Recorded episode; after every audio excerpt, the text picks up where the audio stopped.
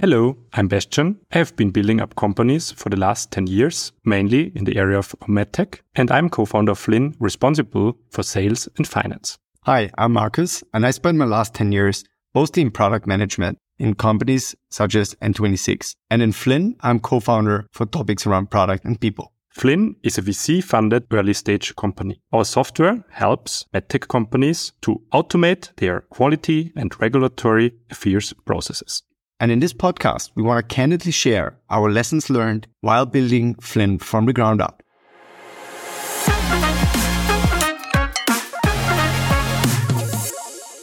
We believe employees are the key ingredient to success in the early stage in a company. In this episode, we want to look into how to build your early stage team. So the important questions for us are, where do you get the people from that you want to hire in the beginning company journey? How to manage the funnel of recruiting, and how to make an offer that you get these people on board your company. So, Marcus, I would like to know, can you summarize a bit how we first reached out and how we have found our first employees for the company, Flynn? Yeah, let's uh, maybe start with like where we actually got some initial leads from and, and how we got uh, people. So that was, a, of course, a variety of different channels, actually. And I think the most obvious one is our network that we leveraged a lot. And that has to do, on the one hand side, with a long-term network we built ourselves. So we just reached out, of course, to people that we have worked together with in the past and so on. But also, like, I think both of us have invested over the last years of building a little bit of a brand around ourselves and like attracting people or having people who follow us, always with the idea in mind, we're going to start a business at some point and people are the key. So we need to be able to reach people when we have to build our, when we build our company. But that's, I think that's probably a more obvious one. The the thing we did, which might not be so obvious for everyone, is like we actually, for a key position, offered people uh, like a hiring bonus. So I reached out to a lot of people I trust in design and engineering, not so much in business yet, but for the design engineering positions. And we offered them between five and ten thousand euro if they make us the lead to the person that we end up hiring. And that might sound like a lot of money, but at the end, for the right person, it's I think it's the right thing to do. And out of the five hires we've made, we actually paid for one person five thousand euro to someone in our network. So that really paid off. And this gives just an extra incentive because when I think about myself, so many people reach out to me and ask me, hey, can do you know someone? Can you help me? And if this is a really, really, really close friend, I will invest the time. But I'm I get asked so much that, yeah, most of the time, if not accidentally, I have someone in mind. I just like continue to do my work. So this like little extra incentive might incentivize me to spend fifteen minutes of my time sending an email or two to a few people. So I think it is an incentive that can help. So you need to set this amount also to a level where it's really attractive for the other person. That's why five, even ten thousand euro might be something that you should consider. So that I would say probably that's our was our key fund because out of the five employees we hired, all the five came through a network at the end of the day. So that was from the extended network or people that we knew. Of course, we also tried other challenge channels. Uh, we did LinkedIn ads. We did uh, AngelList ads. We spent about one thousand euro on both. And we, uh, or one thousand euro in, in total. We tried A three agencies, actually. We did we made the mistake to kind of hire or bring in the agencies way too late. So it, agencies have a very long on, onboarding time. And until like we were basically done with our hiring when the agency got got really started. However, I would say I'm like in my past, I haven't really hired a lot through agencies. I have been rather skeptical of agencies because, yeah, best people don't really look through agencies necessarily. And so we chose three agencies that really were among agencies that we had some positive relationship with from the past. I think fifty agencies reached out to us, whether they can refer candidates to us or not. We said basically no to all of them except for the three. And those three didn't end up paying off a lot. So that was the agency piece. And um, for the LinkedIn ads and AngelList things, we actually got a couple of very interesting leads. But at the end, everyone came through the network. And uh, Marcus, you've also been quite involved in later stage hiring. Do we see some uh, significant difference here, especially outlining in the early stage and then coming to later stage? I would say a main difference is, of course, that in the early stage, you don't have yet a full team of recruiters and sourcers and people that can spend a lot of time in creating or finding people. We have our founder associate who helped us a lot in a LinkedIn reach out and we contacted about five hundred people or so for one pos- for the backend position on LinkedIn, and one of the five final candidates, or one or two of the five final candidates, was from that search. In larger companies, you have really like more capacity to do this. So that is, of course, one thing. You have more capacity of people can reach that, and you're gonna have you have an established brand, so your brand can be leveraged. So in our case, we are no one. Like, so we had to leverage a lot of personal brand, and that's why I said we have to build, like we intentionally build our personal brand. So because we could at least use that one if as a as our company didn't have a brand yet. And that is a big difference. So if you have no personal brand and no brand as a company, it it gets even harder. So network is always very important, but I think for the early hires, it is absolutely the key to hire for a network. H S Cs like are always pretty much pretty similar, I would say. So that's obviously more network and less direct reach out, even though you have to go on multiple routes. You cannot only purely rely on your network, because then you might, yeah, might not end up with the right candidate. That makes a lot of sense. I think this uh, hint to utilize your personal network and build your personal network was a very interesting differentiation there in that phase. And so, like, just uh, giving uh, the listener here uh, the perspective, let's say, like, we have now five people in this very early pre-seed round. For that, probably had more than one hundred applications, probably jumped on more than forty, fifty first-time calls. So just that we have in perspective of the number that happened there. So, Markus, what is your recommendation and also your learnings? How did we handle the significant amount of people in the funnel to to come to conclusions in, in a very efficient manner? Do you have some recommendations and learnings from our process there? So we started with a very structured process from day one on, because we both used to that from larger companies. Of course, we simplified it a little bit in comparison to large organizations, and we tailored it a little bit to junior versus more senior roles. But in principle, it's, it's quite similar. So for the as founder associate roles, we, for example, had a three-stage process where one of the two of us did the initial thirty minutes a recruiter call, so to say, and that's actually the same for all positions. So one of us is always the recruiter that does basically the thirty minutes checkup call to figure out, like, when is that person available? What are the compensation expectations? Is this like is that is that generally a personal fit that we can feel? What is a person looking for? Why are they motivated? Like really a general like introduction. Also selling the company, doing a quick ten, fifteen minutes sales pitch of why the person should invest the time in our recruiting process, because we have no brand. So I, that's also a difference between the like uh, like us as a no one uh, versus a larger company. You have to invest way more time in selling your company in the conversations, because people, there's so many s- small startups out there looking for people, and the best people really need to be convinced. So in all situations, we actually had a recruiter call, so to say, and then there was the hiring manager person having a full, usually one hour deep dive into into certain uh, topics. Hiring manager is the person that usually is the, the leader of that um, employee at, who is supposed to be hired. Uh, and, and then we did somewhat of a challenge. And for our junior role, the challenge was a like a home task. They prepared a short presentation around the topic we gave them, and then they did a one-hour presentation talk with Basha and myself, and after that, we took the decision. For our backend role, for example, we did a one-hour design, backend system design challenge. And we didn't have our, our C T O. He's very, very experienced in mobile engineering, has decent experience in backend and other technologies, DevOps. But it's not deep into the backend field, and we want a very, very experienced backend person. So we hired from our network, trusted senior backend leader to help us in the final evaluation to make sure that we hire someone with of top-notch quality. So, and together with that person, our C T O did a, a one-hour design system design challenge. So that was kind of a, an online video call where they together conceptualized, brainstormed, designed some uh, part of a system to really understand how this person thinks and is structured. We did this with the top five candidates of the backend position. Out of, just to give you some perspective, those five final candidates, like, Uh, two came from the network, one came a direct application from LinkedIn, one direct application from from AngelList, and one was a direct sourcing from us. Like the five hundred people contacted, one of them ended up being the finalists for, for the backend role. So we had five of those. Uh, and then sometimes you add maybe one more interview with a team member. So in the backend, in the for our backend engineer, that was, for example, also our front-end lead. He also had a conversation with the top three, four candidates, so to have more of a also perspective from the team. So it's usually somewhat between three and four interviews that we've made. Uh, junior people a little bit less, senior people a little bit more. At the end, we do some reference checks as well. We try to figure out, like, either we ask the person directly and say, hey, can you name one or two people that you've worked with?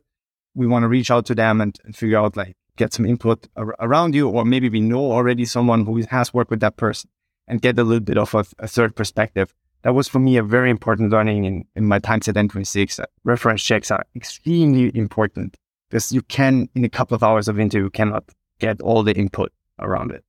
I think this was very helpful um, to understand uh, how, how to structure this funnel. What is your experience there in utilizing also the value of software to optimize this process? And also, can you recommend some, and how much would you be ready as an early stage startup to spend for such software to support the process?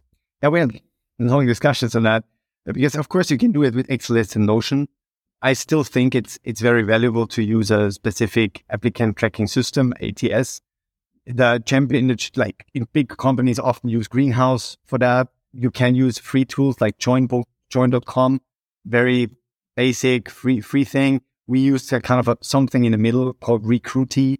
We have, have made good experiences with it in the past, and it helps you a to. It's just a to Kanban tool to manage the funnel, but it's also good because you have you sync your whole email conversations in that tool. So, for example, when Bastian had an email, yeah, a conversation with a candidate and I have a conversation, we always have transparency of like what was communicated with that candidate. We have guidelines for their conversations, what questions we ask, and we really took notes directly in the tool based on that given questions that we were asking. And that was also very helpful. So we pre-aligned on like what are, particularly in the early phase of the recruiting, to make the candidates more comparable. In the first one or two sessions, make that more structured. And then the, the deep dive discussions are oftentimes less structured. They are more kind of, you have some guiding questions, but you want to make it a real conversation at the end of the day. So go deep and get to know that person. And you figure out the challenge, as I've mentioned, that can be a home task, that can be a sign challenge, or with our U X U I designer, we we did basically a portfolio discussion. So he guided us through the, his whole portfolio, and we asked a lot of questions to really understand why he took certain decisions in the past like that. So we want to understand his thinking patterns. Yeah. So early part of the process, it's very structured. Towards the end of the process, you might keep it a more, more flexible, adjust it to the candidate, so to say. And there I would definitely recommend use a tool. I think it, co- it the cost were about one thousand euro for, for three or four months to have that. Now we kind of pausing this tool till we keep recruiting again. I would heavily recommend this. I think this this pays off to have this web structure from beginning on. Okay, so let's continue the journey a little bit uh, together to the very finish. After having this uh, candidate in the final stage, having them managed very well in the tool, for example, how are we going to do an offer? What is also your take in this early stage? I mean, money is always uh, short in early stage startups, right? What is also your take in how you position the offers, how you bring the people on board, and how did you do it? Of course, one of the biggest challenges here is balancing how much you spend versus like attracting the right people. Because if at the end of the day, because of five thousand euros cash, you end up not hiring the right person and start the whole process all over again, which I have experienced in the past, and not in Flynn, but other companies. That can be very painful, more costly than the five thousand euros you try to negotiate on. At the other day, on the other hand, you have to be, of course, also very cautious of, of the money and have the right signaling uh, also ar- around that. So that's a very tough balance. Part of the package, I think, are always three things for us. Like, one is the, the, the stock options. And we talked about this in a separate episode in detail, which we can heavily recommend because this is for, was for us always a key in like having a really good package and offer. Second is, of course, the salary.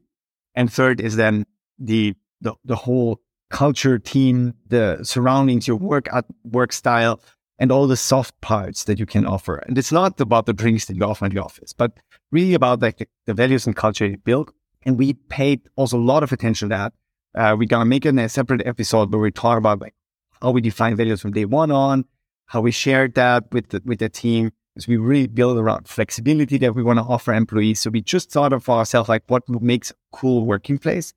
And how can we really, on the one hand side, sell this, but really honestly tell people like how it's going to be and, and share, share it with them. Because here again, you don't have any references you can make because it's just people need to believe you on some some part. There's no employee they say, yeah, talk to these employees.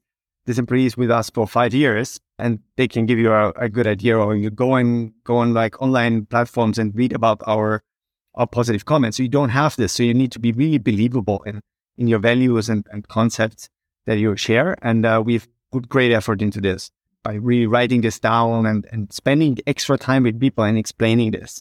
And when it comes to salary, of course, we want to long term, we want to pay top of market because we want to have the best people, and the best people will also expect a good, fair compensation. We I'm more following the Netflix model here than like some models in other startups where they always try to go to the absolute minimum. Nonetheless, it means like in the beginning, you need you're more cash, you need to be even more cash sensitive. So that's why we, on the one hand side, also give people a perspective of how the salary can grow. That can be even part of the contract to say, okay, with the next funding round, you get a top up or so. You can do that. But we also try to make sure to say, okay, there's a decent, fair salary, but the actual top up is our really generous employer stock options that we put on top, and we make this E S O P really, really attractive. So it's it has actual value for people. And we have seen people that were very skeptical on this E S O P. There were people who have no idea on that, what it is. And there were people that actually appreciated a lot what we've designed. And so depending on the experience of that individual person, and that when you make the offer and when you make the offer call, you need to spend a lot of time on this piece and explain it and give them an idea around it.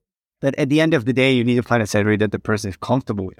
And of course, you have certain bandwidth in mind where you say, okay, that's a market salary, top and, and, and bottom, but there's some flexibility to to talk about this. And yeah, this is, I think, how we, at the end, uh, we... everyone we offered to, we brought them on board. We're not optimizing till the last euro, because I think we would probably lose, we would have lost maybe one or two other people. Like if we could have saved maybe five thousand euros for the company, but then would have spent not a month on searching for the right person. And I think that's, yeah, that's our, our philosophy around this. Yes, thank you so much, Markus, for sharing your thoughts on that. Maybe a quick summary of the topics today.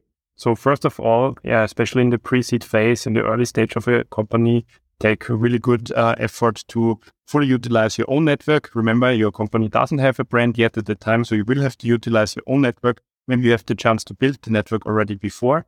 And also additionally, you have to take efforts to get the right people. This can also mean to do a lot of hours of direct research at uh, platforms like LinkedIn, for example. Don't forget to sell your own company in this course, because in the early phase, you really have to sell your own company. You cannot expect that everybody knows what's your vision and what you're going for. A structured process can never come too early. So put in a structured several stage process with dedicated roles of the hiring process right from the beginning, and potentially utilize the power of software that is out there, use Recruitee, for example. And last but not least, when you put the offer, really be aware what else than just salary you can sell. Make this transparent, make this structured. The soft values of your company that you're really behind of, that you feel good to sell, and of course also the share programs that you might have to round up the package to be in a very good position and utilize this. So this was the main point from today. Markus, do you want to add something for a conclusion now? So I would say maybe just one more point is some people might think, oh, that's quite a lot of complexity for early stage startup. Just because you have a four steps, five steps hiring process, it does not mean it has to be long. In the case of one person that we ended up hiring, it took us from the day the person sent the application to us to the day we made the offer, five days. And that person was very responsive and very quick in like getting back to us and as uh, like accepting next day conversations and so on. So, but it, so we did four steps in five days. So if you're dedicated, if you're focused, if you see, hey, that's the right person, you need you can, can act fast, but still need to pay attention to a high quality process and get maybe some help from people that have experience in recruiting and, and hiring, because that can help you to set up a, a good process. Of course, there's the whole big topic of how do I even run an interview? How to figure out like who is the right person? That is an, a science for itself. And so here I would say, if you recruit in a field that you have some experience in, then you can do interviews, of course, yourself, but also get help if you recruit a position where you don't have a lot of experience in that field. Like ask your investors maybe for help, ask other experts in your network for help to, to interview and, and qualify the right people and take this topic serious. I think this is probably like one of the most important things founders can do is like bring the right people on board, because that's the foundation. Yeah, we hope you like this episode and have a great day.